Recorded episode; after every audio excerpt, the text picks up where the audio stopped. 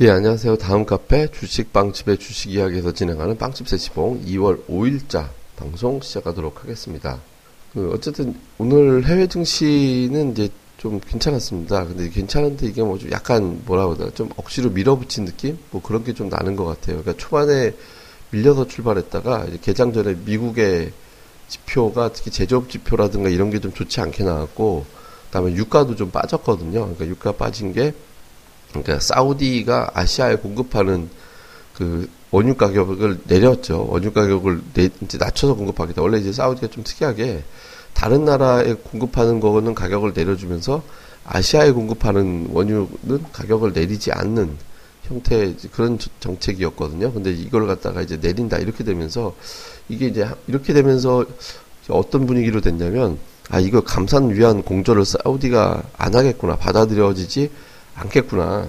라는 식으로 이제 해석이 돼버린 거죠. 그러면서 이제 전체적으로 좀 이제 시장이 좀 밀리는 그런 분위기가 됐었죠. 유가도 빠지고 여기에다가 이제 조금 전에 말씀드린 대로 그 저 저 저 뭐 미국의 제조업 지표 그러니까 무슨 공장 주문이라든가 이런 것들이 좀 부정적으로 나왔거든요. 그러니까 그렇게 되면서 시장이 전반적으로 좀 초반에 밀리는 그런 형태가 됐습니다. 근데 뭐 공식이 맨날 똑같습니다. 그러니까 빠질 때는 경기 관련된 이슈로 빠지면 반전시킬 때는 반대되는 어떤 개념, 그러니까 경기 부양, 이 기대감 가지고 올라가게 되거든요. 그러니까 빠지고 생각해 보니, 아, 금리 인상이 어차피 어렵겠구나. 금리 인상이 현실적으로 바로 시작되기는 어렵구나라는 게 이제 인식이 되고, 심지어는 올해 아예 금리 인상 자체가 없을 것이다라는 분위기도 나오고 있거든요. 이렇게 되면서 어차피 경기 부양하니까 시장이 이렇게 크게 밀릴 만한 이유는 없겠네라고 이제 판단을 해서 시장이 이제 빠지지 않는 이거 뭐 올라갔다라고 하기도 그렇고 이제 빠지지 않는 정도가 됐다고 보면 되잖아요. 이제 그렇게 되면서 이제 조금 조금씩 이렇게 낙폭을 축소하고 나중에는 이제 상승 전환까지 가는 예, 그런 형태로 이제 마감이 됐습니다. 그래서 전반적으로 보면 일단 이제 해외 증시 쪽은 이제 좀 경기 부양이라는 어떤 얘기는 항상 돈을 끌고 들어오는 재료잖아요. 그러니까 돈이 들어오면 시장이 쉽게 빠지진 않거든요. 확 빠졌다가도 그 다음에 된 매수가 들어오고 이런 형태로 진행이 되거든요. 그래서 어, 부양 기대감이 시장의 하락을 막아내고 있는 예 이제 상장을 막고 아직 상승까지 이끌어내지 못하는데 그러니까 막아내고 있는 그런 국면 정도는 된다 이렇게 보시면 되겠습니다. 근데 미국에서 좀 특징적인 게 좀 있습니다. 뭐냐면 그 동안에 주가가 굉장히 많이 빠졌던 게 이제 마이크론 테크거든요.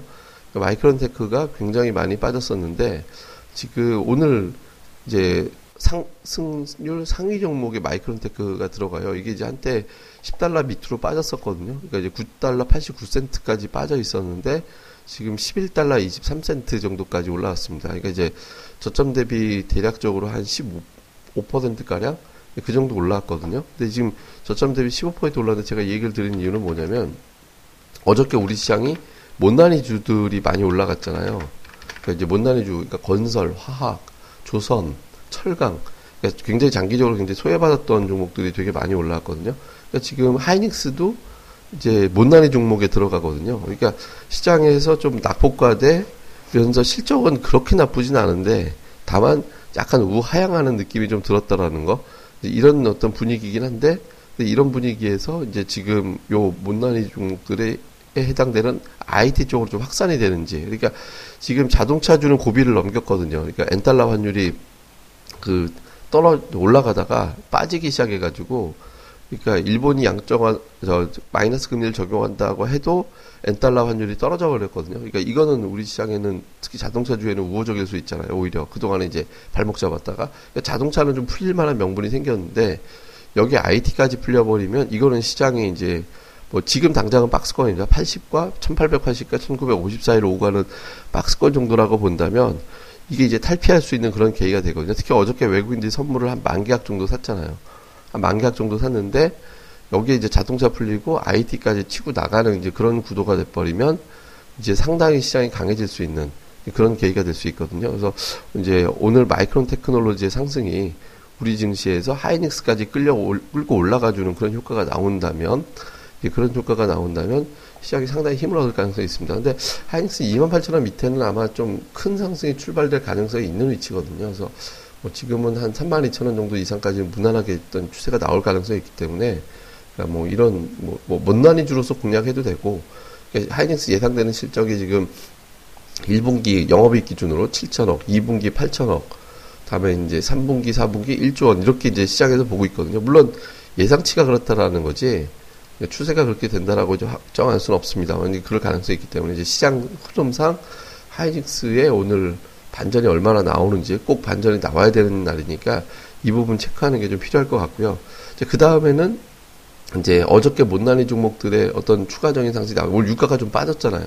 그러니까 유가가 빠졌기 때문에 뭐 건설 아니면 화학, 철강 이런 소재에 관련된 또는 소재를 끌어다가 사업을 하는 업체들의 주가가 밀리지 말아야 되거든요.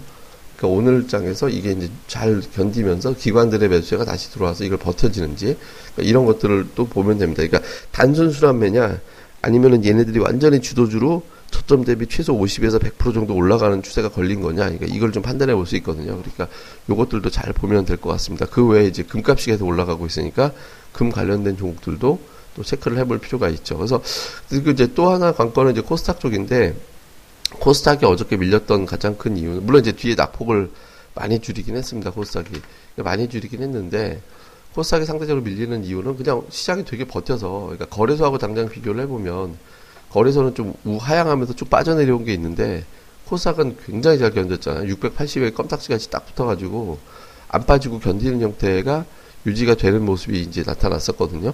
그러니까 이런 기조가 있었기 때문에 안 빠졌다. 그러니까 이제 다른 종목보다 견조했다면 얘는 그냥 지금 이제 안 올라가는 게 당장은 맞잖아요. 그러니까 이런 형태에서 조금 유지하는 형태, 유지하는 어떤 그림이 나올 수 있겠고 특히 이제 이런 과정에서 그동안에 이제 연초에 좀 시장을 강하게 주도했던 이제 바이오 종목들에서 원자리 종목으로 좀 관심이 넘어가는 그런 과정이 나오다 보니까 바이오의 시가총액이 워낙 높으니까 이제 이쪽으로 일단 그 하락 매도대가 좀 나온 거죠. 근데 보면 약간 그 바이오 기업들 제약주들이 어제 실적이 몇 개가 나왔는데 뭐 다 잘 나왔어요. 그러니까 예상보다 더 잘 나왔고 아직 신약이라든가 임상 실험이라든가 이런 거에 대한 발표가 구체적으로 다 마무리된 게 아니기 때문에 재료가 노출이 돼야 고점을 치는 그런 움직임이 나올 수 있잖아요. 근데 그런 게 이제 나오지 않았고요. 그다음에 예탁금도 지금은 빠지진 않고 있습니다. 예탁금도 꾸준하게 다시 또 들어오는 그런 상황이 돼서 물론 이제 설 연휴 앞두고 뭐 급격한 어떤 변동성이 주기는 어렵기 때문에 뭐 큰 반전이 시작된다 이렇게 보기도 어렵지만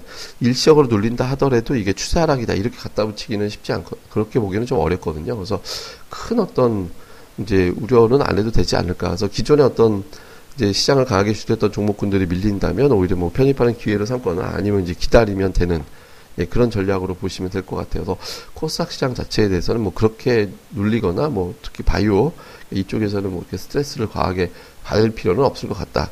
이렇게 보시면 될 것 같습니다. 예, 그래서 이제 전체적으로 정리해 보면 그 해외 증시 쪽에서는 그렇게 딱히 이렇게 큰 변수될 만한 상황으로 넘어오지는 않았기 때문에 다만 이제 그 못난이 종목의 반전에서 하이닉스가 좀 합류를 하는지 여부 정도만 체크해 보시면 될 것 같고 특히 어저께 외국인 대량 선물 매수가 들어왔는데 이게 이제 매도 청산이었거든요. 대부분 기존에 매도 포지션 많이 들고 있는 게 근데 지금 잘 생각해 보시면 그러니까 1월 21일 이후 그러니까 1월 21일 이후에 외국인 투자자들의 선물 매수 규모가 만만치가 않아요. 예, 지금 거의 2만 2천 계약이 들어왔거든요. 그래서 상당히 외국인 투자자들 선물 매도 하락 쪽 베팅했던 걸 많이 축소해 놓은 상태에서 시장이 그렇게 뭐 걱정해야 될 단계로 확 가거나 그러지는 않을 것 같습니다. 그리고 오늘 선물 매수가 또 들어오되 오늘부터는 좀 신규 매수가 많이 붙어준다면 예, 신규 매수가 조금 더 많이 붙어주면 조금 더 편안하게 움직일 가능성이 있으니까 뭐 요것도 한번 잘 예, 살펴보셨으면 좋겠습니다. 예, 자, 아, 그리고 제가 좀 예고를 하나 해드리면, 저희가 설 연휴 기간 동안에 나갈 수 있도록 특집 방송을 지금 녹음을 다 떠났습니다. 그래서 하나는 예고를 해드리면 아마 토요일 날 새벽에 올려지지 않을까라고 생각을 하는데, 이제 하나는, 아, 자식에게 세뱃돈 대신 물려줄 만한, 어, 줄 주식은 뭐가 있을까? 이, 이런 걸 주제로 저희가 이제 진행을 했고요.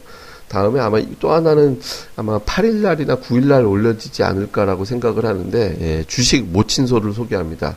지금 되게 못생긴 주식인데 나중에 조금 잘생겨지지 않을까 이렇게 이제 생각을 하는 물론 이제 단기적인 관점은 아니지만 그래서 이제 저희가 주식 모친소를 소개합니다 방송이 또 예정이 돼 있으니까 아, 각각 올라가는 설 특집 방송도 많이들 또 기다리셨다가 좀 청취하셨으면 좋겠습니다. 예, 자 그러면 저희 자세한 내용들은 저희 카페에 정리되어 있으니까 다음 카페 주식빵집의 주식 이야기 다음에서 주식빵집 이렇게 검색하시면 되거든요.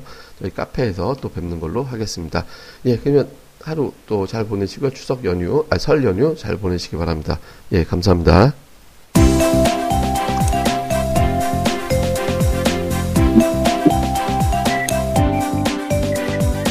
아, 안녕하세요. 주식방집 운영자 불사조입니다.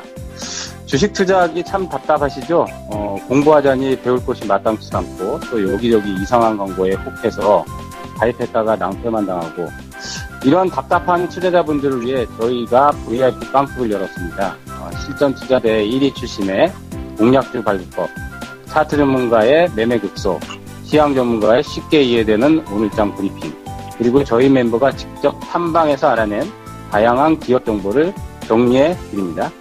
부담 없이 편안하게 가입할 수 있는 신한 VIP 빵집에 많은 가입과 관심 부탁드립니다.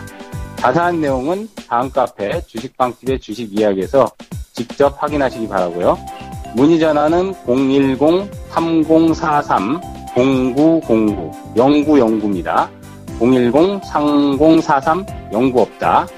네, 두 번 기획해 주세요. 네, 감사합니다.